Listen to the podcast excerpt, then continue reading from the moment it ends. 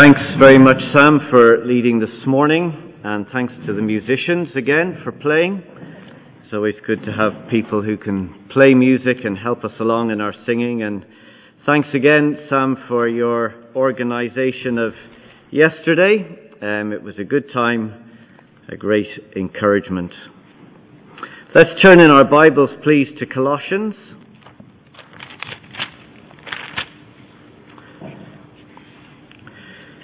This is the uh, book we're looking at. If you've missed any of the talks along the way, you'll find them all on the website. And again, thanks to Christopher who, who does that. And uh, yeah, they're all in good order now, so you can follow up on past series as well. But you'll find them there. We're going to read this morning from Colossians chapter 2, starting at verse 8 through to verse 15. So let's hear God's word together. Colossians 2, starting at verse 8 through to verse 15. See to it that no one takes you captive through hollow and deceptive philosophy, which depends on human tradition and the elemental spiritual forces of this world rather than on Christ. For in Christ all the fullness of the deity lives in bodily form. And in Christ you have been brought to fullness. He, that is Christ, is the head over every power and authority. In Christ you were also circumcised with a circumcision not performed by human hands. Your whole self, ruled by the flesh, was put off when you were circumcised by Christ, having been buried with him in baptism, in which you were also raised with him through your faith in the working of God who raised him from the dead. When you were dead in your sins and in the uncircumcision of your flesh, God made you alive with Christ. He forgave us all our sins having cancelled the charge of our legal indebtedness which stood against us and condemned us. He has taken it away, nailing it to the cross. And having disarmed the powers and authorities, he made a public spectacle of them, triumphing over them by the cross. Well, these are rich words, and we need God's help to understand and apply them. So let's pray and ask for His help now. Father God, we thank you again for all your many blessings to us. Thank you that we can meet together like this in peace and in safety. Thank you that we can enjoy one another's company and support. And thank you that you have given to us your word, that the God who made this universe has written down his word for us today, so that as we listen to it, we can hear your voice speaking to our hearts afresh. So please, will you encourage us and would you meet every need of every person here today? In Jesus' name we pray. Amen.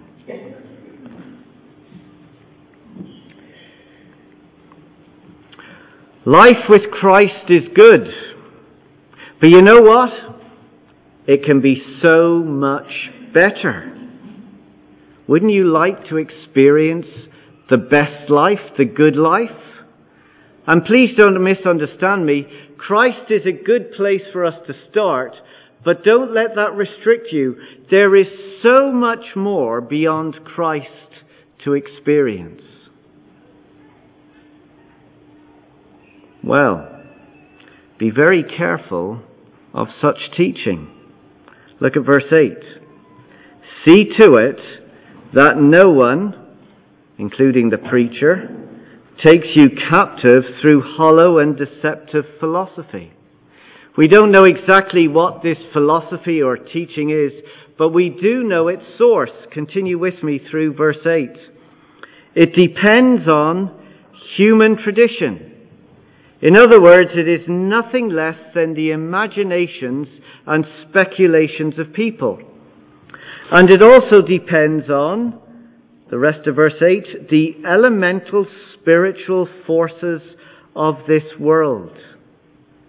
That is, its roots, the teaching of this, its roots are sinister, evil, luring you away from the truth. The problem is, this teaching depends on other things. Do you see the last sentence of verse 8? Rather than on Christ. Their foundations are in other things except Christ. It seems their message is one of Christ plus. Christ is a good place to start, they say, but there's something more. Christ can meet some of your spiritual needs, but not all of your spiritual needs. Now we face the same kind of deceptive philosophy today. Let me share with you two that I came up with. Christ plus religious tradition.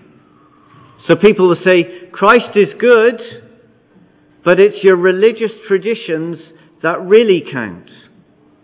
It's not so much who Christ is, but believing in your rituals and your practices. Or how about this one? Christ plus personal experience. Christ is good, but it's your personal experience that counts. It's not so much who Christ is, but what you feel and think is best for you. Now these things sound right.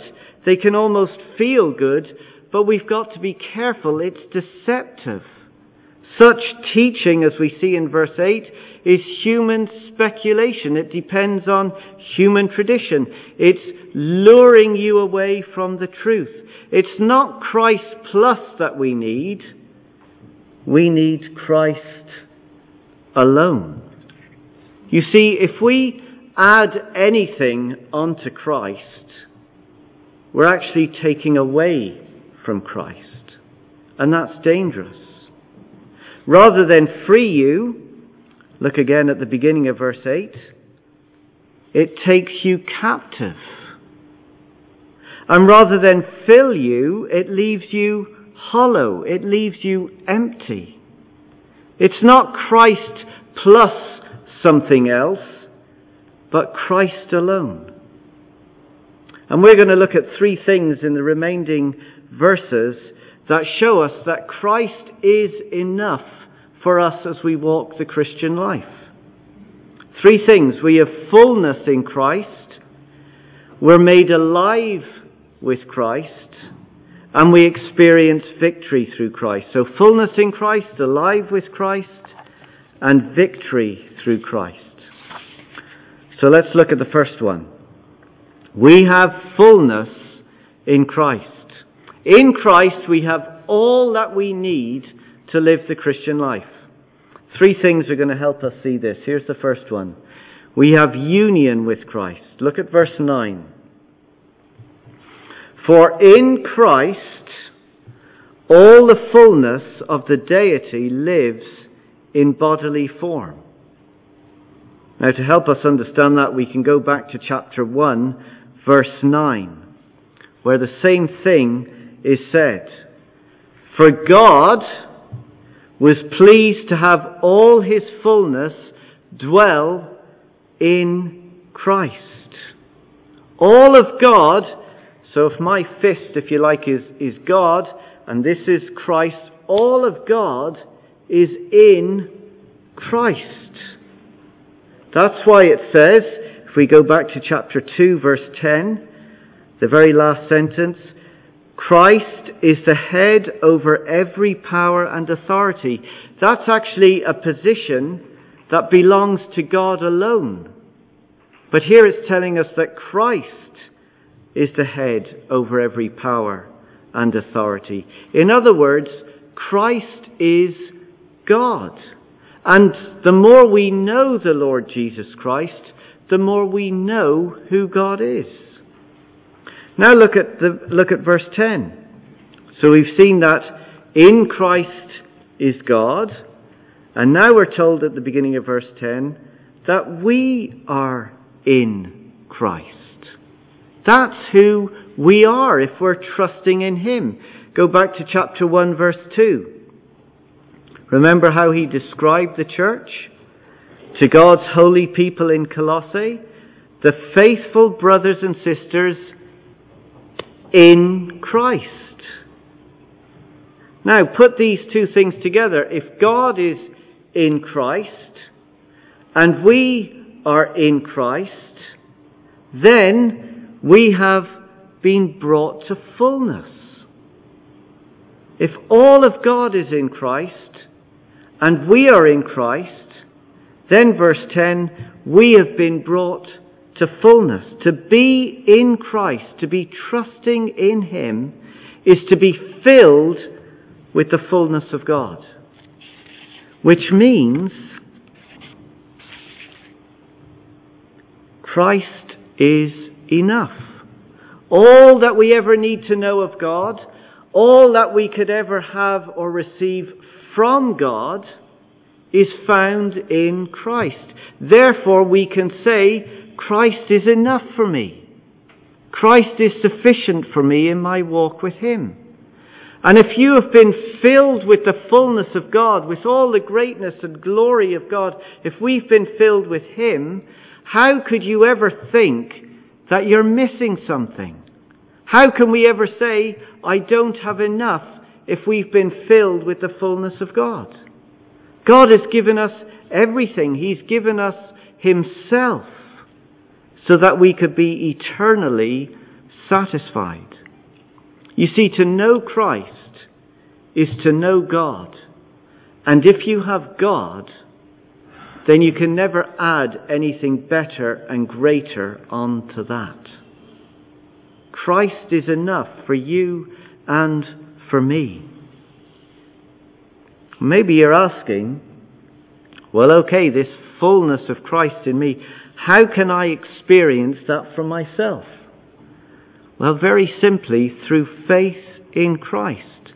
We have this union with Christ, we have this fullness as we place our trust, our confidence in Him. We are united to Him. We're bound to Him. We're in Him. We're incorporated into Him. It's an eternal union that can never be broken, ruined, or destroyed. His life becomes my life. So think of it like this. Think of a marriage. So when Kirsty and I got married, we became one. The two became one. Through our vows and promises and commitments, my life became her life and her life became my life. We were united. We were bound. Well, in a much deeper and eternal way, through our faith, by trusting our life to Christ, His life becomes my life. All that Christ has becomes ours. He has the fullness of God, and if we're in Him, we have His fullness. We don't need anything else. We don't need to add on to Christ. So first, we have fullness in Christ. Second, we've been made alive with Christ. In Christ, we have the best life. And again, three things are going to help us see this, how it works out. First, we are circumcised by Christ. Look at verse 11. In Christ, again, so it's that union language as we trust in Him. In Him, you were also circumcised with a circumcision not performed by human hands. Now, circumcision was an Old Testament covenant sign given to God's people. The foreskin of every baby boy was cut off. It was a mark or it was a sign to show you that you belonged to God. However, circumcision was always outward and physical. It was just a mark. It never changed the inside. It never changed the heart. What was needed was something inward and something spiritual.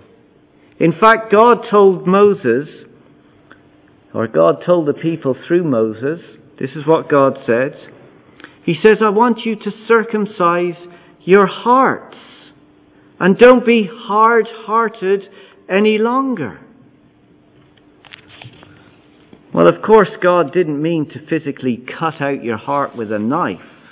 No, God was saying, what you need is not something physical and outward, but you need something inner and spiritual. You need to change the inside. You need to cut away the sinful self so that you can be devoted to me. And that's what Christ came to do for us. So look at the rest of verse 11. Your whole self, ruled by the flesh, so when it uses that term flesh, it's talking about the sinful desires of the heart. Your whole self, ruled by the sinful desires of the heart, was put off or cut off when you were circumcised by Christ. In other words, our hearts, which represent our true selves and are ruled by sin, we want to live God's way. But that needs changed. And we can never change that on ourselves. We don't even want to change our hearts. We need Christ to come to us and change us inwardly, to give us a circumcision of the heart, not performed by human hands, but a spiritual working of God in our life. It's like Christ performs inner spiritual surgery. You know, if you were to go to the to the doctors and says there's something wrong with your heart, there's a valve that's blocked, well, you go into surgery, they cut open your heart, they do all the work, they take out what needs to be taken out so that you can live. Well, Christ does that to us inwardly, spiritually. He cuts us open, He circumcises, He cuts away the sinful heart so that we can live for Him. Well, you say, how on earth does that happen? Because it's all kind of picture language, isn't it? How does Christ cut away our sinful hearts? Well, baptized in Christ. Christ cuts away the sinful self by his death and resurrection, which is symbolized in baptism. Let me say that again, it's, it's quite a lot there. He cuts away the sinful self by his death and resurrection, which is symbolized in baptism. So look at verse 12. So the cutting off has been done by Christ. Verse 12, having been buried with him in baptism, in which you were also raised with him through your faith in the working of God, who raised him from the dead. You see, when Christ died, and when Christ was buried, we died and we were buried. We died to our sinful self. Through faith, our whole self, ruled by the sinful nature, was put to death. And similarly, when Christ was raised from the dead, we were also raised from the dead. We were raised to new life. Through faith, our whole self is now ruled by Christ and we live for Him. Now, all of that is symbolized through the act of baptism. You know what baptism looks like. When you go down under the water, it's a picture of you saying, I am dying with Christ. When Christ died, I died. I died to my sinful self. Then when you come up out of the water, it's a picture of being raised with Christ. We now live for Him. You see, Christ deals with the internal, not the external. He changes us on the inside, not the outside. He gives us new life. Look at verse 13. When you were dead in your sins and in the uncircumcision of your flesh, so before Christ dealt with your inner life, he says God made you alive with Christ. You see, when I trusted Christ, the old died and the new lives. When I trusted Christ, the old Jonny died. There was a dying to it all. And the new Jonny, well, he's alive. Look what God has done for us. It is nothing less than a spiritual resurrection. Look at the end of verse 13. He made you alive with Christ. You see, spiritually, we often see ourselves as people who are in a bit of trouble and we're crying out to God for help. We're like a person struggling in the sea. We cry out and someone hoists a lifebelt out to us and pulls us into safety. And we can say, my life was saved. And somehow that's how we think it is with, with God. We see something that needs to be put right and we cry out to God to come and help us. Well, it's kind of right. Because our spiritual condition is much worse than that. But our salvation is even greater than that. Rather than see ourselves flailing around on the surface looking for someone to help, spiritually, we're like a corpse at the bottom of the ocean. We're dead. And dead people don't cry out for help. We need somebody to come and intervene into our life and give us life. That's why it says, You were dead in your sins, but God came and made you alive with Christ. Now, what life is better than that? To be given resurrection life. New life with Him today. New life with Him for an eternity. We have the best life ever. We've been made alive with Christ. And then third, we experience victory through Christ. Through Christ, we can live a victorious life. And again, this is just to help us through and to get the big picture. Three things. To see how we have victory through Christ. First, we're forgiven by God. Look at the end of verse 13. God forgave us all our sins. Sin is not just misdemeanors. Sin is our rebellion against God. It's our personal demand that we want to rule our own lives and do our own thing. It's seen in our selfish actions every single day. It's heard in our angry words. We see it in the thoughts in our twisted minds. And it separates us from God. It breaks relationships with others. And it destroys our own self. Sin is a burden that weighs us down and cripples us. And left to ourselves, we're just suffering with our guilt and shame.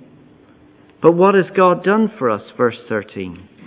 He forgave us all our sins. Not just some of our sins, but every single one.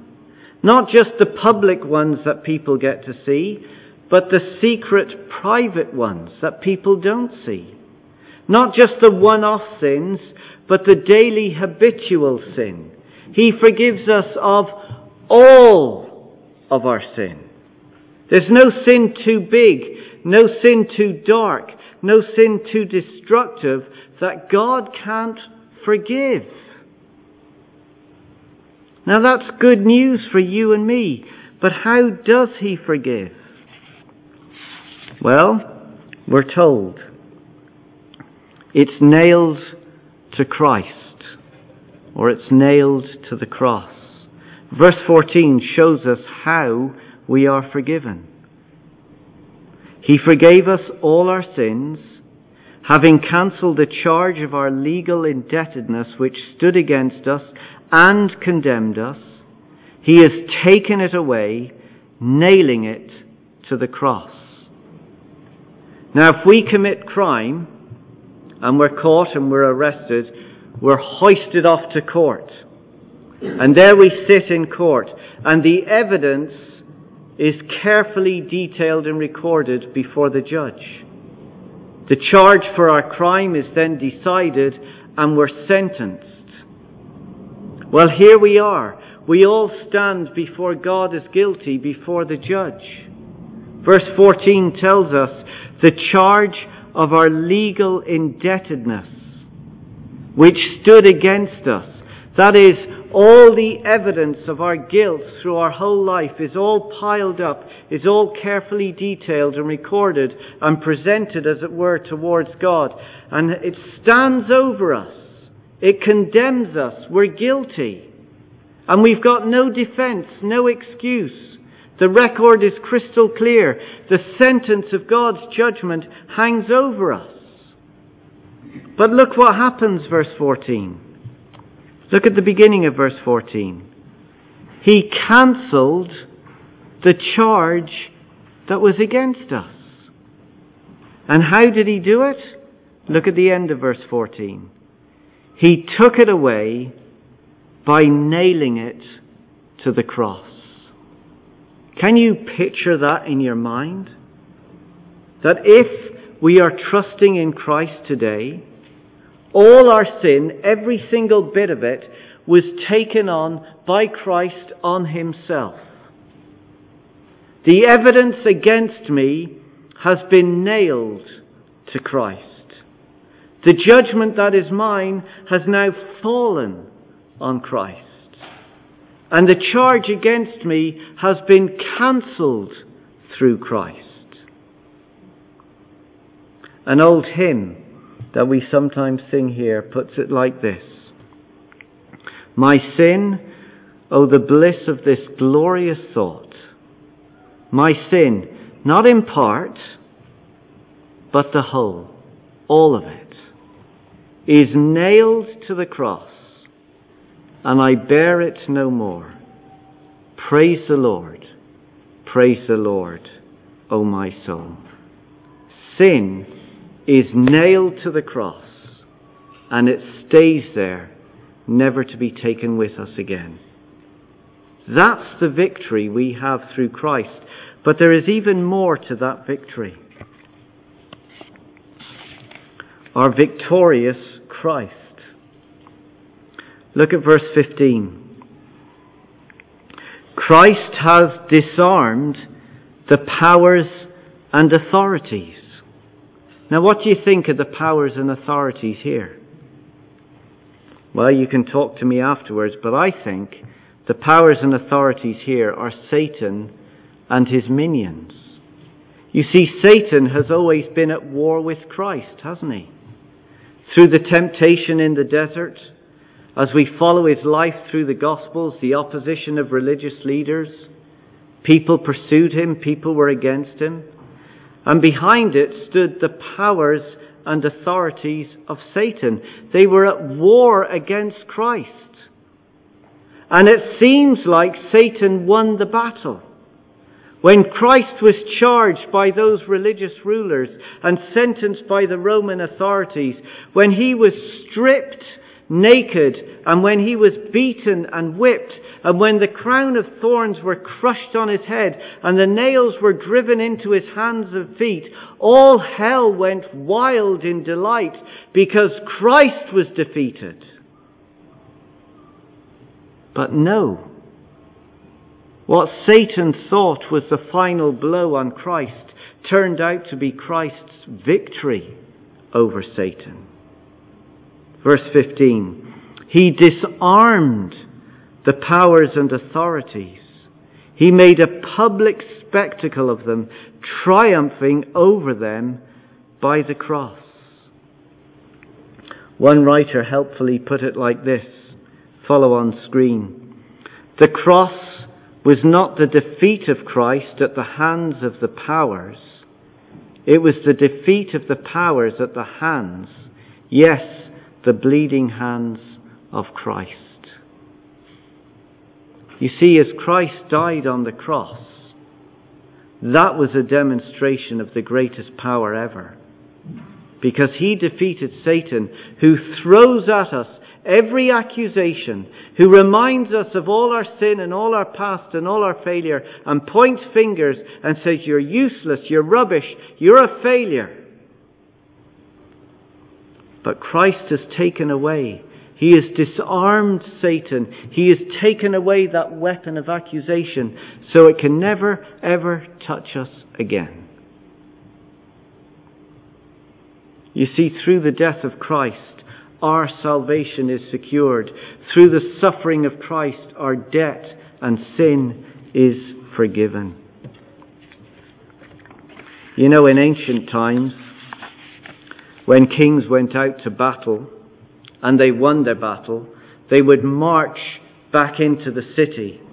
And in tow would be their enemies, their disarmed enemies, in chains, following the conquering king. And people would line the streets cheering their victorious, triumphant king. Well, the cross is God's victory parade. As people walked by, they saw suffering and death, a crucifixion, brokenness. But it is through the death of Christ that we have victory. The cross is God's victory parade.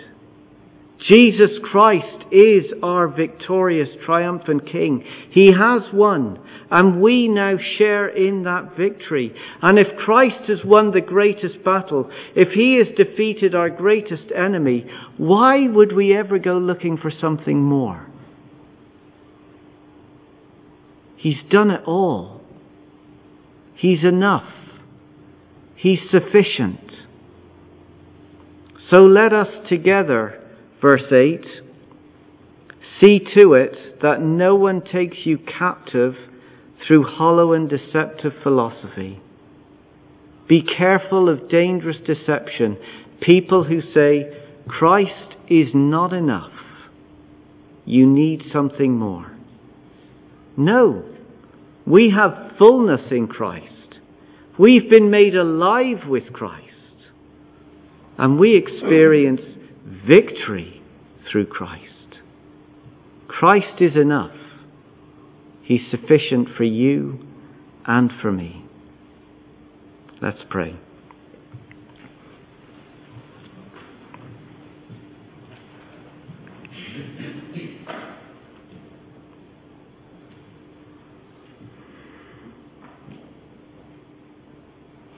Just in the silence, just let us pause and reflect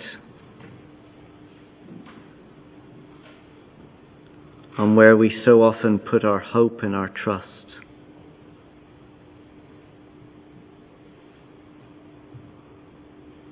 Father, thank you that Christ is enough and He is sufficient for our life today. Thank you that we have fullness in Christ we have all of God with us and for us.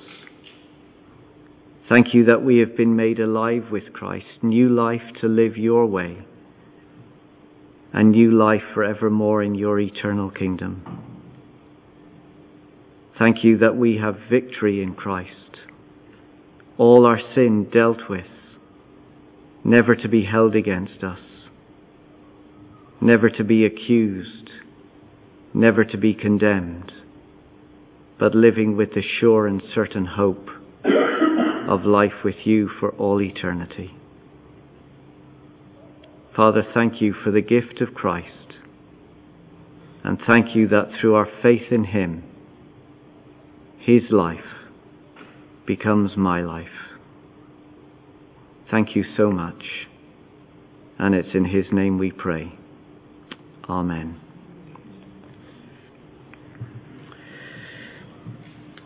We're going to sing together. I once was lost in darkest night, yet thought I knew the way.